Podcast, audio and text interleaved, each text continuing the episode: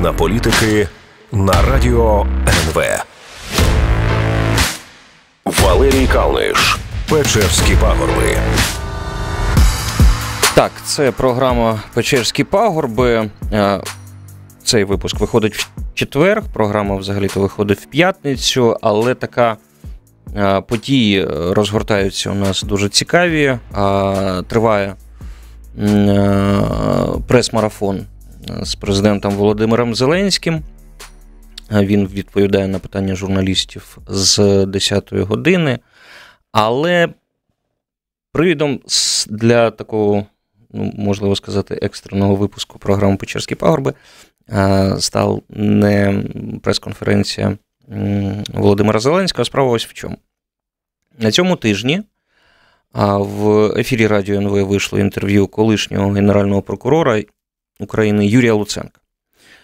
Ми проговорили з ним годину, і все інтерв'ю ми присвятили ситуації, в якій Україна опинилась після телефонної розмови між президентом Дональдом Трампом та президентом Володимиром Зеленським, яка відбулась 25 липня цього року. Запис цього інтерв'ю можете послухати на соціальних сторінках нашої радіостанції, також почитати розшифровку на сайті NV.ua. Я ж дам один фрагмент з цього інтерв'ю. Вся ця історія почалася зовсім не цього року, а ще в травні 2016 року, коли в ході виборів президента Сполучених Штатів Америки державні діячі України публічно втрутилися в цей процес з України на користь одного з кандидатів. Нагадаю, що тодішній народний депутат України Сергій Лещенко розповсюдив інформацію, яка містить таємницю слідства Національного антикорупційного бюро України, про так звану чорну книгу або чорну бухгалтерію партії регіонів. Uh-huh. Він заявив про те, що в цій книзі є прізвище Манафорта, який на той момент був керівником кампанії кандидата в президенти Сполучених Штатів Трампа. Невдовзі не тільки він, але і офіційний директор Національного антикорупційного бюро, попри наявну у нього заборону прокурора розголошувати інформацію про цю справу, підтвердив журналістам на нібито випадкове питання про те, що так, дійсно, Манафорт є в цьому списку. Хоча він прекрасно знав, що прізвище то його є, а підпис напроти цього прізвища зроблений, згідно висновків експертизи, не ним, не Манафортом, uh-huh. а діючим тоді і діючим сьогодні народним депутатом України, між іншим. Відтак, такі заяви стали достатньо серйозним впливом на американські вибори, аж до того, що керівник кампанії Трампа був змушений покинути свою посаду. Сьогодні з нами в студії Сергій Лещенко, народний депутат 8-го скликання. Вітаю. Доброго дня. Я дуже вдячний, що маю можливість прокоментувати в прямому ефірі твердження, які, на моє переконання, є неправдивими, якими є свідомим дезінформацією з метою впливу на громадську думку. І про це поговоримо. Так, зауважу, що Юрій Луценко помилився, коли назвав депутата, який поставив свій підпис в амбарній книзі напроти прізвища Манафорта, діючим. Мова йде про Євгена Геллера. І не тільки. Так, який насправді не є зараз діючим депутатом. Давайте з цього тоді і почнемо. Чому ви, знаючи, що Манафорт є, але підпису його немає, за отримання грошей заявляли, що саме Манафорт їх отримав? По-перше, в взагалі цих заявах Луценка є суміш дезінформації, маніпуляція, пересмикування і просто такий фейк-ньюс типовий з метою створення потрібного йому сценарію, який лягає в цю теорію змови, яку зараз продукує Джуліані. Ну, тобто, правда, там теж є, я сподіваюся. Ну, правда є, але, от, наприклад, він стверджує, що в травні місяці Лещенко заявив про Манафорта в чорній бухгалтерії. Людина, якби це був просто перехожий, можливо, б такі деталі не вникала. Але це генеральний прокурор, який 3,5 роки керував цією прокуратурою, і друге, який вивчав детально всю цю справу і точно знає, що він бреше, але він свідомо бреше для того, щоб цей сценарій оцієї дезінформації, цього фейк-ньюзу, щоб він поширювався по Україні, по Європі, по Америці, по всьому світу, щоб ця теорія змови підтримувалася, кидалася новий бензин туди підливати, знаючи, що без цього бензину вона заглохне, бо не існує цієї теорії змови, а йому треба було. І він каже, наприклад, в травні я щось оприлюднив, в травні місяці, що начебто була якась заборона, таємниця слідства і так далі. В травні місяці я оприлюднив 22 сторінки з чорної бухгалтерії, де жодного прізвища Манафорта не було. Жодної таємниці слідства на той момент не було. Жодних взагалі розуміння, що там є Манафорт, ніхто не мав. Манафорт з'явився взагалі в серпні місяці. І публікацію для цього зробив Нью-Йорк Таймс, журналіст Ендрю Кремер, який зараз присутній в Києві. Можете його знайти, запросити на ефір. Він розкаже, як воно було насправді. Але Луценко ж це не підходить, тому що це суперечить його історії, яку він вигадав, яку він продав Джуліані, для того, щоб Джуліані його захищав на посаді генпрокурора після виборів і обрання Зеленського. Ну, це не підходить, тому що воно руйнує взагалі всю теорію змови. Тому він продовжує дезінформацію, розуміючи, що він втягнув це, напевно, вже півсвіту своєї брехни. Але, наскільки я розумію, ну, у вас взагалі-то були дуже непрості відносини з генеральним прокурором, і про те, що ви оприлюднили чорну бухгалтерію, про Манафорта, він казав ще до зустрічі з Джуліані. Ну, це було там коли, в 16-му році. Звичайно, але так? Він казав неправду. Чому? Чому, давайте спочатку, чому у вас були такі відносини з генеральним прокурором, що було, ну, таким підґрунтям для цього з'ясування стосунків? В нас не було персонального конфлікту, просто Луценко не відповідав цій посаді. Як з моральної точки зору, так і з юридичної. Генеральний прокурор – це головний законник, який підтримує обвинувачення в суді. Людина без юридичної освіти не може цього зробити в силу відсутності фахових знань. Це проблема, перше, я скажу, фахова, а друга – це моральна, тому що Луценко не є особленням незалежності, він є політиком, він не є особленням чесності, бо всі знають його відомі політичні домовленості з різними олігархами, з різними корупціонерами. Всі знають його бекграунд, який, на жаль, є дуже токсичним, і тому він не відповідав цій посаді. Я відверто, коли його тільки збиралися призначати, про це говорив, виступав проти, голосував проти, а коли він став генпрокурором, він просто поставив на службі собі це силове відомство з метою або власного збагачення, або отримання політичних дивідендів, або зведення рахунків і розправи. І він працював, і так, з першого дня, звичайно, я це критикував. Угу. Типовий приклад, коли він, наприклад, Бойка залишив недоторканим. Ми точно знаємо, що на Бойка була готова підозра в Генеральній прокуратурі по справі Курченка, по справі скрапленого газу. Написана слідчим Адріаном Лубу, підготовлена ще за часів Шокіна. Шокін блокував це. Я Луценко на трибуні парламенту віддав документ, який мені перекинули з прокуратури, сказав, ви кажете, немає, от вам готове подання про зняття недоторканності з Бойка. Він сказав, це все брехня. Ну, брехня і брехня, але ж ми знаємо, що це правда. Він не мав відношення до того, що ви, Мустафа Наєм і Світлана Залічук опинились в передвиборчому списку блоку Петра Порошенка. Ну, це Луценко так вигідно інтерпретувати. Ні, я він питаю. Він не мав, тому що домовленість про це була з Порошенком. Луценко на той момент не мав впливу на формування списку. Він навіть своїх людей не міг завести, не кажучи вже про людей інших. І тому, звичайно, йому вигідно подавати, що начебто він це питання пролобіював, що він кудись прийшов, про щось домовився. Але це було не так. Домовленість була безпосередньо в Порошенка, який мав прямий вплив на формування списку. А Луценко на той момент сумував через те, що своїх людей не міг завести, не те, що інших, чужих, як ми. Добре, давайте повернемось до Байдена, до Хантера Байдена, до Джозефа Байдена. Яка ваша точка зору на ті події, які відбуваються? Ну, по-перше, чи тиснув віце-президент Джозеф Байден на президента Порошенка у питанні відставки тоді діючого генерального прокурора Віктора Шокіна? Звичайно, це ж бачила вся країна, тому що цей заклик про відставку Луценка, вибачте, про відставку Шокіна, він був публічний, і це було на підтримку вимог українського громадянського суспільства, журналістів, антикорупціонерів, членів парламенту. Я подивився в архівах, відставка Шокіна відбулася в квітні 2016 року. На 15-й рік, десь на серпень місяць, вже було 86 підписів за його відставку. Тобто ми боролися за відставку Шокіна. Просто пригадайте, це ж було зовсім нещодавно, 3 роки тому. Ми всі вимагали відставки Шокіна. Ми збирали підписи в парламенті. В архівах є новина.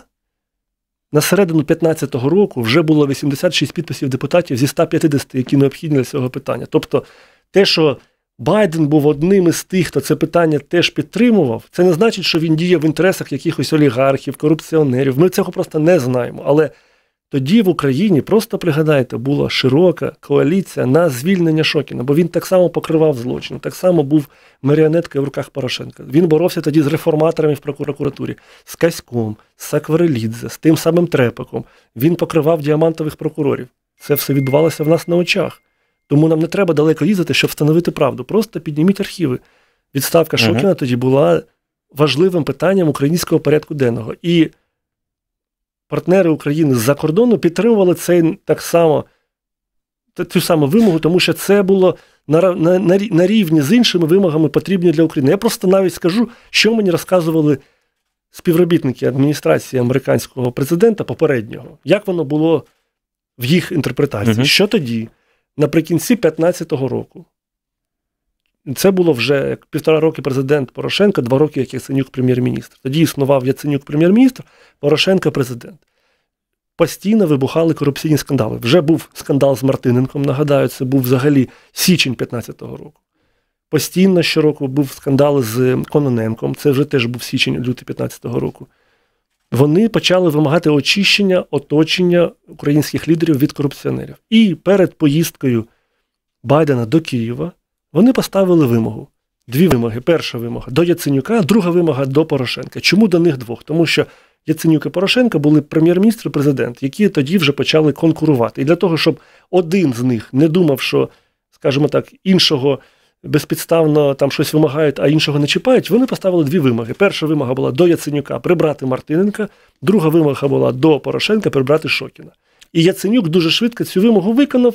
Мартиненко тоді склав повноваження депутата, склав повноваження голови комітету з питань енергетики, після чого, скажімо так, до нього знялося це питання. А до Шокіна це питання не знялось до Порошенка, і він продовжив працювати ще майже півроку як генпрокурор. От і вся історія. Уточнення. Вимога, чому це була вимога і що було на шальках терезів?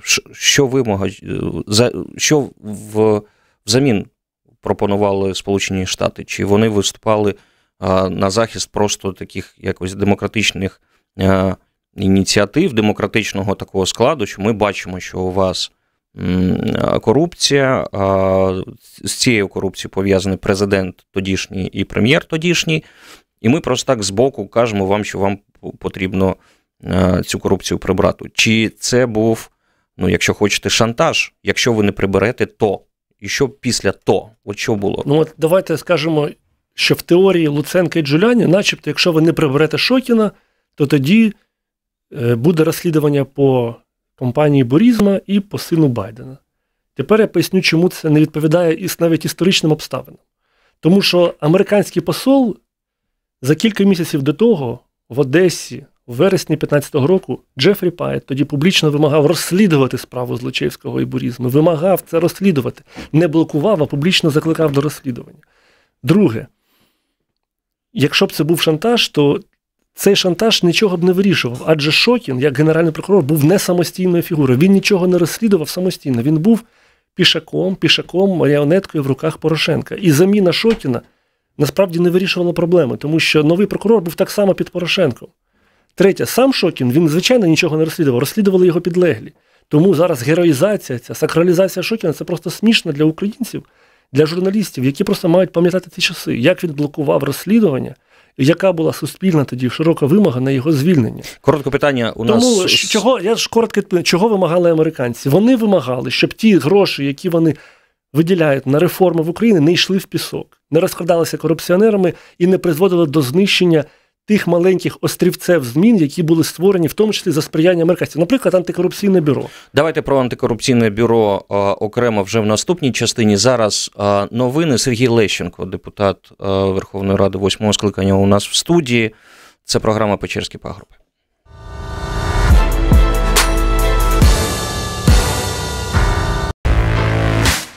Валерій Калниш. «Печерські пагорби».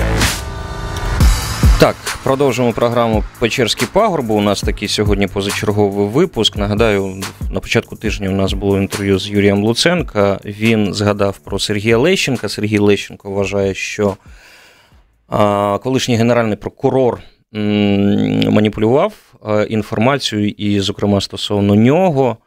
У нас така от Верховна Рада. згадали, маєш право на репліку. Ми почали говорити про НАБУ. Справа в тому, що після інтерв'ю Луценка, на наступний день після цього інтерв'ю, в Інтерфакс Україна вийшов народний депутат України Андрій Деркач, який оприлюднив документи, і він оприлюднив, зокрема, те, що він називає НАБУ лікс. Згідно з цих документів, нібито НАБУ напряму спілкувалась з Держдепом США, там повідомляли про справи, які розслідує НАБУ.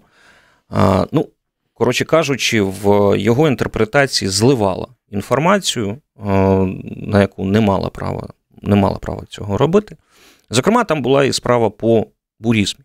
Тож, по-перше, чи дійсно у нас склалась така ситуація, коли НАБУ працює не тільки на благо українського народу, але й на благо американського інтересу, як вважаєте?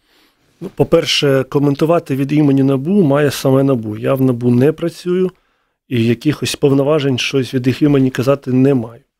По-друге, що стосується вчорашньої сенсації, то вона була створена самим Юрієм Луценком, який передав документи своєму другу Андрію Деркачу, а ці документи Луценко нелегально виніс з Генеральної прокуратури, коли збирав свої речі і звільнявся з цього органу. Ці документи досудового розслідування, які були в незаконний спосіб звільненим же генпрокурором, винесені з Генеральної прокуратури. З того, що я знаю, що якийсь час тому, коли Луценко намагався помститися антикорупційному бюро, з яким в нього були завжди відкриті конфлікти, згадайте, як він вчинив фактично посадовий злочин, розсекретивши секретних агентів НАБУ. І це, до речі, поставило на вуха не лише українців, але навіть в тій самій Америці. Це було точкою конфлікту з самим Луценком, бо він фактично саботував діяльність органу, куди американці склали свої зусилля і фінансові ресурси. Ви про агента Катерину? Ні, я про агента, які працювали по справі заступника голови міграційної служби Пімахової. Тоді Луценко викрив всю мережу секретних агентів НАБУ, що взагалі неприпустимо в будь-якій здоровій країні. Але, здається, це зробив не він. Це зробив він. А НАБУ саме? Ні. Добре, повертаємося до цього. Я скажу, що давайте ми не будемо повертатися. У нас є справа Борізму, у нас є Байден. От я зараз поясню, що вчора відбулося. Так от, коли Луценко звільнявся з Генпрокуратури, він виніс звідти матеріали досудових розслідувань, що є посадовим злочином. І ви це знаєте. Я сподіваюся, це стане предметом розслідування. І один з таких от папочок він віддав своєму другу Андрію Деркачу. Тепер по черзі. Чому Деркач – це друг Луценка? Це відомо всім в політиці. Саме Луценко привів Деркача в 2004 році під час ще Оранжевої революції в штаб Оранжевої революції. Коли Луценко був міністром внутрішніх справ, він вчиняв, на думку деяких осіб, посадовий злочин, вручивши в якості подарунку нагородної зброї пістолет, вогнепальний пістолет, дружині Андрія Деркача. Це стало предметом розслідування, і цю потім справу зам'яли. Пам'ятаєте, це було в той короткий період, коли Янукович був другий раз прем'єр-міністром. У 2006-2007 році ця справа відкривалася за те, що Луценко безпідставно дарував табельну вогнепальну зброю своїм друзям, знайомим і так далі. І один з таких подарунків він чомусь зробив дружині Андрія Деркача. Ніхто не цікавився, чому ж він дарував цей пістолет дружині Андрія Деркача, в чому була її історична або політична місія, але це доказ. Чи Андрій Деркач прийде до нас в студію, тому що, це... якщо захоче. І це буде добре, це до речі. Буде добре, справа але цікава. Це просто доказ. В мене до Андрія Деркача питань немає. Я вважаю, що він вчинив, як вважав за... Добре, у вас є доказ того, що Луценко виносив документи? В мене є доказ, що він з Деркачем дружить. Ні, що він... Дружить – це одне. Доказ того, що він виносив секретні документи. Є? В мене для цього є... всі підстави стверджувати з огляду на розуміння обставин цих подій. Тепер я вам поясню обставини цих подій. В якийсь час тому в Генеральній прокуратурі вирішили спровокувати одну зі справ проти керівництва НАБУ. Пам'ятаєте, в них було постійні намагання дискредитувати, атакувати керівництво НАБУ. То вони інкримінували Ситнику. Ну так, у них дуже непрості відносини. Постійні були атаки на НАБУ, на Ситника, на його першого заступника Гізоу Главу. І от це була спецоперація проти заступника голови НАБУ.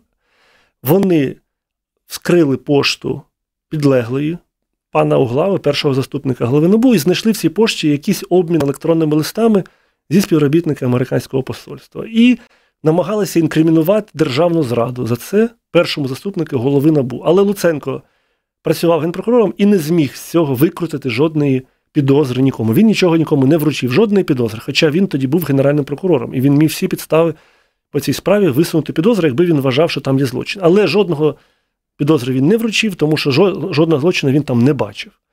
І потім, коли вже пішов, просто це злив через Деркача в пресу. Тепер, що стосується листування. Чому ж Луценко не зміг це вручити як підозру тому самому першому заступнику голови НАБУ? Тому що в НАБУ є офіційна угода з Федеральним бюро розслідувань США, з ФБР США. Там є легальна угода, яка існує вже, може, 2 чи 3 роки. І в рамках цієї угоди відбувається обмін інформацією, консультації, обмін даними, експертизами, обмін всім на світі, що є між НАБУ і ФБР, в рамках легальної угоди, яка між ними укладена. Угу. І тому це Луценко пояснює. І не зміг нічого з цього народити, крім піар-історії, яку вчора було реалізовано через його товариша Андрія Деркача, з яким в них плідні відносини, починаючи з 2004 року, щонайменше. Повертаємось. До речі, свого часу Деркач, якщо мені не зраджу пам'ять, навіть в соціалістичну партію входив, коли там був Луценко. Я не поручуся. Ну, зараз ми ж проведемо швидкий факт-чек, тому що перед нами є... Ну, але все ж таки давайте будемо спілкуватися, а не факт-чек проводити. Тож, між інтерв'ю Луценка, між прес-конференцією Деркача на видання «Бабель» оприлюднило документи, які з'явились у них. Це меморандуми такі Джуліані, Рудольфа Джуліані, приватного адвоката Дональда Трампа, який поспілкувався і з Віктором Шокіним, і з Юрієм Луценко. І там є дуже цікаві інформації, але оскільки... Давайте пояснимо, що це за документ. Сергій, ну, якщо ви можете їх пояснити, давайте пояснимо. От, власне кажучи, зараз я поясню, але я таки підтверджую, що Андрій Деркач, як це не дивно, був депутатом Верховної Ради від соціалістичної партії СПУ, коли одним з лідерів цієї партії був Луценко в статусі міністра внутрішніх справ в часи Ющенка. Ну, деталь, яку ми просто пропустили, тепер встановили. Це не деталь, тому друге, що, наскільки тепер, я поясню... А тепер я поясню, чому Луценко робить витік. Давай по-чесному. Коли Луценко був міністром внутрішніх справ, він склав мандат соціалістичної партії, і він, якщо мені не заважає пам'ять, він не був міністром членом партії. Ну, серйозно, ми можемо, я розумію ставлення до Луценка з твого боку, це все зрозуміло, але ми йдемо по справі. У нас є велика справа, і зараз уходити в питання, ким Луценко був у 2004 році, і незважаючи на моє відношення до Луценка, до Деркача, немає ніякого криміналу, то що вони товаришували. Ну, дійсно. Ну, у нас є кримінал Байден. Є в тому, що він інформацію до судового розслідування через свого друга реалізував в публічну плоскість. Про яке в тебе є пояснення, передчуття, те, що так відбулося. Ну, звичайно, орган досудового розслідування має це встановити. Я сподіваюся, що нова прокуратура відкриє справу на Луценка за витоки інформації щодо матеріалів досудового розслідування, які не були, зрештою, в жодну підозру реалізовані. Тепер, що стосується, чому взагалі Деркач і Луценко зараз це зробили? Тому що їм треба було реагувати на ці документи, які з'явилися в публічній площині, які є на сайті Бабель, як ти сказав, які циркулюють, вони циркулюють серед американських журналістів вже другий тиждень. Як вони потрапили до американських журналістів і до Бабеля, від американських журналістів. І вони є і в тебе, і в мене. Я тобі їх пересилав теж. Що це за документи? Це 6 сторінок документів, які є фактичними, ну, тобто це переказ розмови, яка була в Рудольфа Джуліані, спочатку з екс-генпрокурором Шокіним по скайпу в січні цього 19-го року. А потім це переказ розмови особистої зустрічі Луценка і Джуліані в Нью-Йорку в січні цього таки 19-го року. І в цих документах Луценко викладає свою суміш конспірології, фейк-ньюз і домислів, які лягли потім в основу теорії змови, яку Джуліані потім доніс до Білого дому. Це створило підстави для тиску Трампа на українського президента і початку процедури імпічменту. Це ланцюг подій, який був. І в цих документах чітко прослідковується, що Луценко маніпулював, вводив в оману або просто видавав бажане за дійсне, з метою зведення рахунків зі своїми українськими опонентами, включаючи мене, і з метою отримання американського захисту цієї парасольки після виборів президента в Україні, щоб його лишили на посаді генпрокурора. Тому що елементарні перевірки становлять, що він каже неправду. Ну, наприклад, Луценко стверджує речі, які або неможливо взагалі підтвердити, або просто не в'яжуться навіть з історичним процесом, як воно було. Наприклад, він там каже, що Шокін був чесною людиною, хоча всі вимагали його відставки. Ну, це суб'єктивна оцінка. Ну, це суб'єктивна оцінка, але історичні події показують, що Шокіна відставку вимагали, тому що він був захистом для корупціонерів, а не тому, що він щось не розслідував. Навпаки, тому що він, точніше, тому що він щось розслідував. Він нічого не розслідував, його вимагали відставки. Він стверджує, наприклад, що мною було оприлюднено Манафорта в чорній бухгалтерії. Мною, мається на увазі з Сергієм Лещенко, це я поясню для слухачів. Повторюся, елементарний факт-чек людини, яка це стверджувала, генеральний прокурор, показала б, що це не так. І він знав, що це не так, але йому було важливо цю дезу доносити до Джуліані. Він сказав, що я це зробив і так далі. І тоді, добре, як я повторюся, мною було оприлюднено записи по Манафорту через 5 днів після публікації в Нью-Йорк Таймс і через день після офіційної заяви самого антикорупційного бюро. Але йому було потрібно... Там була ще інформація. Тут є твердження, наприклад, що американський посол вимагала зробити Ситника президентом України. Причому до речі, я пам'ятаю цей слух, який був. Але це, ну, тобто, збір чуток, який збірка анекдотів від генпрокурора, яку він розказує Джуліані, зрештою родилася в імпічмент американського президента. Як могла Йованович робити Ситника президентом, якщо ця розмова відбувається вже в січні 2019 року, коли вже закінчилось навіть висування кандидатів в президенти. Тому що це була розмова... Якщо вона була взагалі, то і ця інформація циркулювала ще до навіть висунення кандидатів. Це було, наскільки я пам'ятаю, десь літо 18-го року. Ну, але ж це генеральний прокурор, який приїхав до американського радника президента, він же йому анекдоти розказувати приїхав. Далі, я не знаю. Ну, далі, до речі, Луценко розповідав в інтерв'ю про 3 дні спілкування з Джуліані, можна буде послухати його версію, але якщо є бажання. Але один факт, щоб ми перейшли перед це. Наприклад, ще Луценко стверджує, що виявляється, він в Україні покарав 2600 корупціонерів.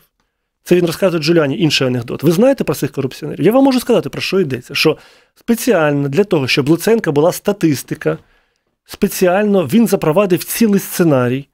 Знаходили державних чиновників низької ланки, включно, додуматись, з водіями пожежних машин в Донецькій області, нещасних людей, які залишились на цій території працювати. Їх знаходили, їхні незаконні дії були в тому, що вони забували просто, бо не знали в силу того, що це не було, скажімо, ще практики, забували заповнити декларацію перед звільненням з державної служби. Цих людей знаходили, цілеспрямовано на них відкривали кримінальні справи.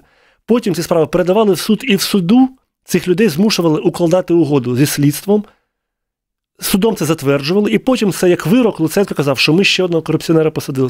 Таким чином він створив 2600 вироків про корупцію, які він використовує в розмові з Джуліані. І ще один момент, щоб закінчити. Луценко стверджує, що, виявляється, американський інвестиційний фонд Темплтон відмивав гроші Януковича в Америці. Це стверджує генеральний прокурор. У мене питання, а де кримінальна справа про це? А де запити про правову допомогу про це? А де докази цієї заяви в розмові з помічником або зрадником американського президента? Ти ж генеральний прокурор країни. Ти не приїхав анекдоти розказувати. Зрозуміло. І цей сценарій, повторюся, він реакційно-спрямовано реалізовувався за однією метою. До речі, в мене буде ще питання стосовно взагалі, як ти кажеш, цієї теорії змови. Повернемось до тих же самих паперів. Коли Луценко говорить, до речі, про кримінальні справи і про корупцію. Я не хочу бути адвокатом Луценка, ну, їй-богу. Ну, ти маєш все одно його точку зору передавати, бо його тут немає в студії, ми не можемо дебатувати. І я так опаную. По-перше, Генеральна прокуратура після реформи займалась категорією Б, і закидати Луценко, тому що він займався чиновниками низької ланки, це був закон. Категорію А займалась НАБУ, це там всі великі корупціонери. Ну, слухайте, але хизуватися вироками проти водіїв пожежних машин які працювали в Донецькій області і забули декларацію заповнити, називати це розслідуванням корупційних злочинів, це смішно. Якщо це так, це дійсно виглядає смішно. Так, у нас новини. Давайте ми перервемось, у нас зараз новини. Після продовжимо. Сергій Лещенко, народний депутат 8-го скликання, у нас в студії.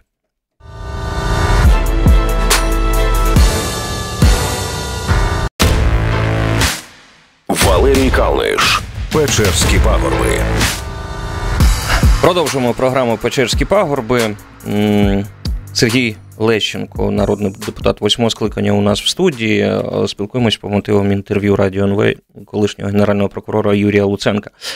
Так, потрохи ми підійшли до документів, які були оприлюднені американськими журналістами, потім вони з'явились на порталі «Бабель». Там є одна цифра, яка безпосередньо вже стосується цього скандалу україно-американського, американо-українського, що нібито Луценко вивчив справи, про які говорив Шокін, де фігурує Борізма. І за цими документами Хантер Байден, син колишнього віце-президента США, отримав $900 тисяч на компанію, на компанію одну, і що нібито це були компанію... Розмонд Сенека.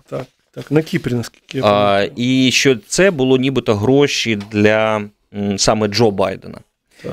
Взагалі, оця конспіративна така історія. Байден молодший дійсно міг отримати гроші для свого батька, і взагалі його роль Хантера Байдена в цій історії, вона яка, як вважаєш? Я пропоную відповідь на це питання розбити на дві частини. Перша частина – це генеральний прокурор. Генеральний прокурор на зустрічі з радником президента США, незалежно, чи це в сауні зустріч, чи це в ресторані, чи це в його кабінеті, не має права оперувати анекдотами, домислами або просто своїми припущеннями. Тому що ця людина, чиї слова сприймають серйозно. І якщо на цій зустрічі, яка була в січні 2019 року, Луценко щось стверджував, це було вигідно Джуліані в це повірити. І він сподівався на докази чогось, того, що стверджував Луценко. І не отримавши цих доказів, минулого тижня Джуліані прямим текстом назвав Луценка брехуном в інтерв'ю «Нью-Йорк Таймс».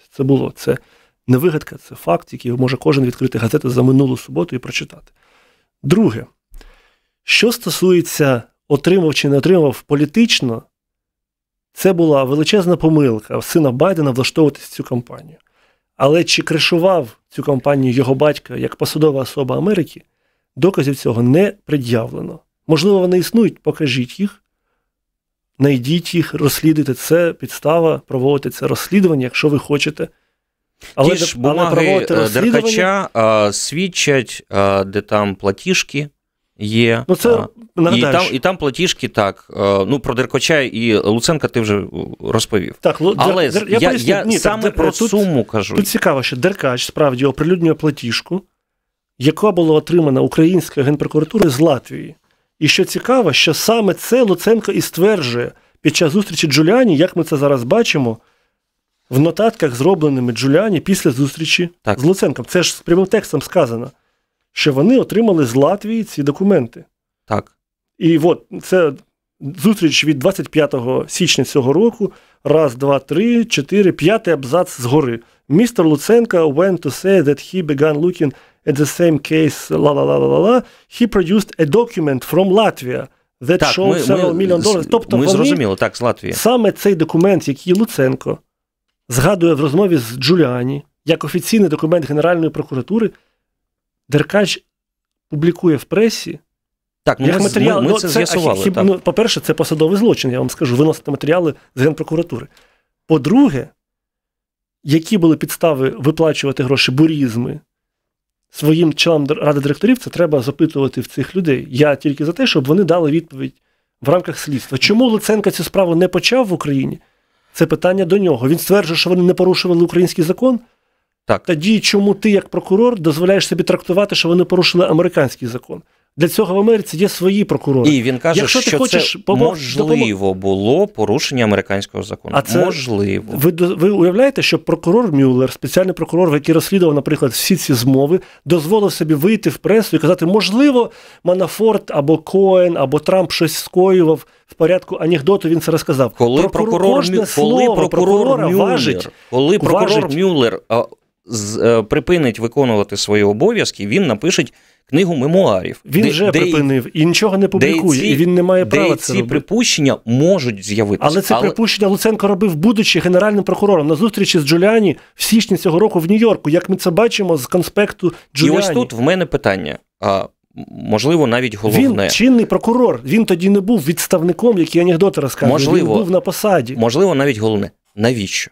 Навіщо що? Навіщо оця, як ти кажеш, конспірологічна теорія, навіщо вона зроблена? Яка її кінечна мета? Кінцева мета? Кінцева мета. Кожен мав свій інтерес. Луценко інтерес був зберігти посаду генпрокурора в такий спосіб, щоб Джуліані, там, можливо, Трамп, можливо, якісь інші члени команди Джуліані, там, Гордон, посол в Британії, в Брюсселі і так далі, щоб вони включилися в його захист і вже нового президента Зеленського зобов'язали, переконали, натиснули, зберігти Луценка як важливого для себе учасника цієї теорії змови і можливого колись розслідування по Байдену. Він хотів в такий спосіб отримати від американців захист на посаді, щоб він лишився після зміни влади і приходу Зеленського. Джуліані це було потрібно, щоб бути корисним своєму клієнту. І це логічно, він працює на свого клієнта, на президента Америки. В цього клієнта, як в Джуліані, є інтерес допомогти йому переобратися, і він шукає для цього можливі способи знайти, докопатися. І він не міг, напевно, уявити, що український генпрокурор, будучи на посаді, це була, нагадаю, січень цього року, коли Луценко був на посаді, він не був звільнений, дозволяє собі припущення, анекдоти, вигадки. І коли він це зрозумів, я нагадаю, Джуліані назвав Луценка брехуном публічно. До речі, якщо це, я так сподіваюся, історія скаже, можливо, це були і навіть опитування Луценка в рамках якоїсь справи, яке веде американське правосуддя. Не могло бути, тому що опитувати Джуліані немає повноважень, він є приватним адвокатом, і опитувати від нікого немає. І тут немає жодного підпису Луценка, тому це не були опитування. Наступне питання. Чим це все скінчиться? Саме для України. Ну, якщо слідувати твоє логіці, то Луценка не зберіг посаду генерального прокурора. І зараз мститься за це, звичайно. Добре, приймається така трактовка. А що далі робити Зеленському в цій ситуації, коли він опинився, Зеленського взагалі запросили на чуже весілля. Він до всієї цієї історії не мав жодного відношення від першого дня до останнього. Тобто, фактично, його намагаються втягнути в сценарії, до яких він не мав жодного дотику. Тож, і в мене питання, що йому робити далі? Єдине логічне, що йому робити, це просто тримати себе як можна далі. Не коментувати це, не створювати додаткових інформаційних приводів. Будь-який його коментар зразу підхоплюється американськими журналістами. Ну, я не знаю, чи в курсі ви, чи ні, але зараз в Києві сотні американських журналістів. Одна лише газета Wall Street Journal має 4 журналіста в Києві, які зараз сидять і намагаються отримати хоч якусь інформацію. Ну, це логічно. Їхнього президента починають через процедуру імпічменту. І, звичайно, не створювати жодних коментарів, жодних додаткових приводів, щоб не породжувати хвилю, бо Україні потрібна підтримка двох партій. Але це вже сталося. Володимир Зеленський дав коментар стосовно цього приводу. Це був коментар японському інформаційному агентству Кьодо, де він сказав, що це питання можна вирішити, якщо буде створена спільна з американцями слідча група, яка може розслідувати можливі впливання Байдена на тиск з боку Байдена.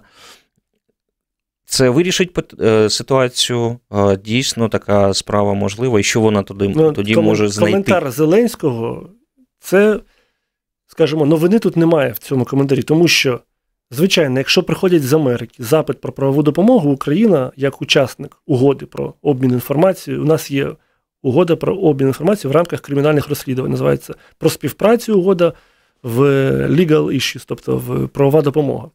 І Україна зобов'язана виконати доручення американських прокурорів, так само, як американці зобов'язані виконати українські. І це вже було в нашій історії по справі Лазаренка, коли сюди приїжджали прокурори, допитували свідків по справі Лазаренка. Вибач, ти зараз говориш, як Луценко. Ні. Луценко в інтерв'ю казав буквально те ж саме. Так, а чого він раніше це не казав? Коли він розповідав Джуліані, за його логікою, тому що Америка не звернулась до України з цим запитом. Що Сполучені Штати, значить, не дивлячись на те, що... в них немає інтересу в цьому. Значить, американське правосуддя не вбачає в заявах Луценка жодної цінності для себе. І воно не починає розслідування, відповідно, воно не бачить підстав створювати двосторонні групи. І саме тому Трамп зробив передвиборчий ролик свій, де взяв той виступ Байдена на Раді міжнародних відносин, де він каже про сучого сина. Ні, ну а при чому? Це вже чиста політика. Це вже чиста політика і чистий... Але інституція американська є. ФБР США, яка має відкрити справу, залучити прокурорів з Ministry of Justice, Department of Justice, і залучити Україну, якщо є потреба в якості додаткового джерела інформації, заправивши сюди Україну запити там, про виписки з рахунків, доручення провести допити. Можливо, сам буду американський там, слідчий або прокурор присутній при цьому допиті. Як це, повторюся, було в справі Лазаренко. Десятки людей опитувалися і сотні сторінок документів передавалися з України в Мін'юз США і потім йшли як доказова база в Каліфорнійський суд. Ти слідкував за справою Лазаренко, не плануєш книгу написати? Я не просто слідкував, я по справі Лазаренко вже написав книгу, яка видана в 13-му році, яка називається «Американська сага Павла Лазаренка». Так. Тому я знаю, як працює цей обмін інформації. Тому єдиний варіант цієї ситуації для генпрокурора нормального було замовкнути, не займатися політичними заявами, розповідями анекдотів Джуліані, а діяти виключно, як йому приписує закон. А політично, в разі, якщо б до нього прийшло таке звернення з Америки, відповісти на це звернення, що в нас такий графік допиту, приїжджайте, беріть участь. Або... Тобто, якщо припустити... Але... Давати оцінку, казати, що тут є злочини Байдена, але ви відкриєте справу в Америці, а ми вам допоможемо. Це не є роботою прокурора іншої країни. Далі, у нас залишається 2 хвилини. Скажи, будь ласка, новому генеральному прокурору слід поступати саме так, як ти кажеш, ти вважаєш, так? Він повинен нічого не робити. Це не моя думка, це приписи. Ну так. Українського законодавства. Я не про... І, звичайно, він має діяти, як приписує закон, бути нейтральним, неупередженим і діяти виключно, як дозволяється і змушує закон, а не дозволяти собі вільні трактовки, припущення, спекуляції і обман в приватних розмовах, що потім породжує ланцюгову реакцію, призводить до початку процедури імпічменту в Америці. Розумієте, як вважаєш, в чому проблема? У Байдена взагалі залишились шанси обратися президентом, чи Елізабет Уоррен, друга за популярністю кандидатка? Я б не хотів давати вже оцінку, тому що мене втягнули в цю історію надто глибоко, щоб будь-яке тепер моє слово буде виглядати як трактовка на чиюсь користь. Тому...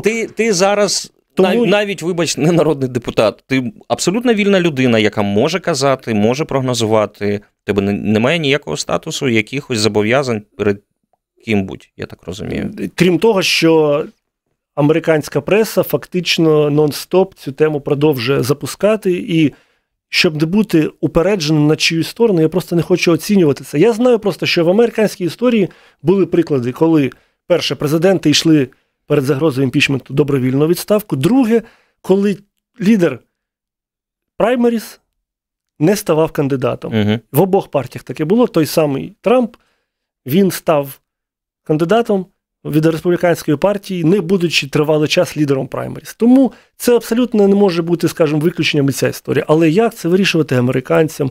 Я ні за кого не вболіваю в цій історії. Мені головне, щоб Україну не використовували як просто підгузник деякими політиками і горе-прокурорами, які своє бажання зберігти посаду перетворили в величезний глобальний скандал, а тепер переводять стрілки, зливають інформацію з кримінальних справ, до яких вони мали доступ, і сіють цю брехню по всьому світу. На цьому ставимо 3 крапки. Справа в тому, що Печерські пагорби продовжуються, як і продовжується прес-марафон президента України Володимира Зеленського. Тому зараз ми послухаємо рекламу, новини, а потім повернемось в цю студію і будемо слухати Володимира Зеленського, який відповідає на питання журналістів вже 4-ту годину.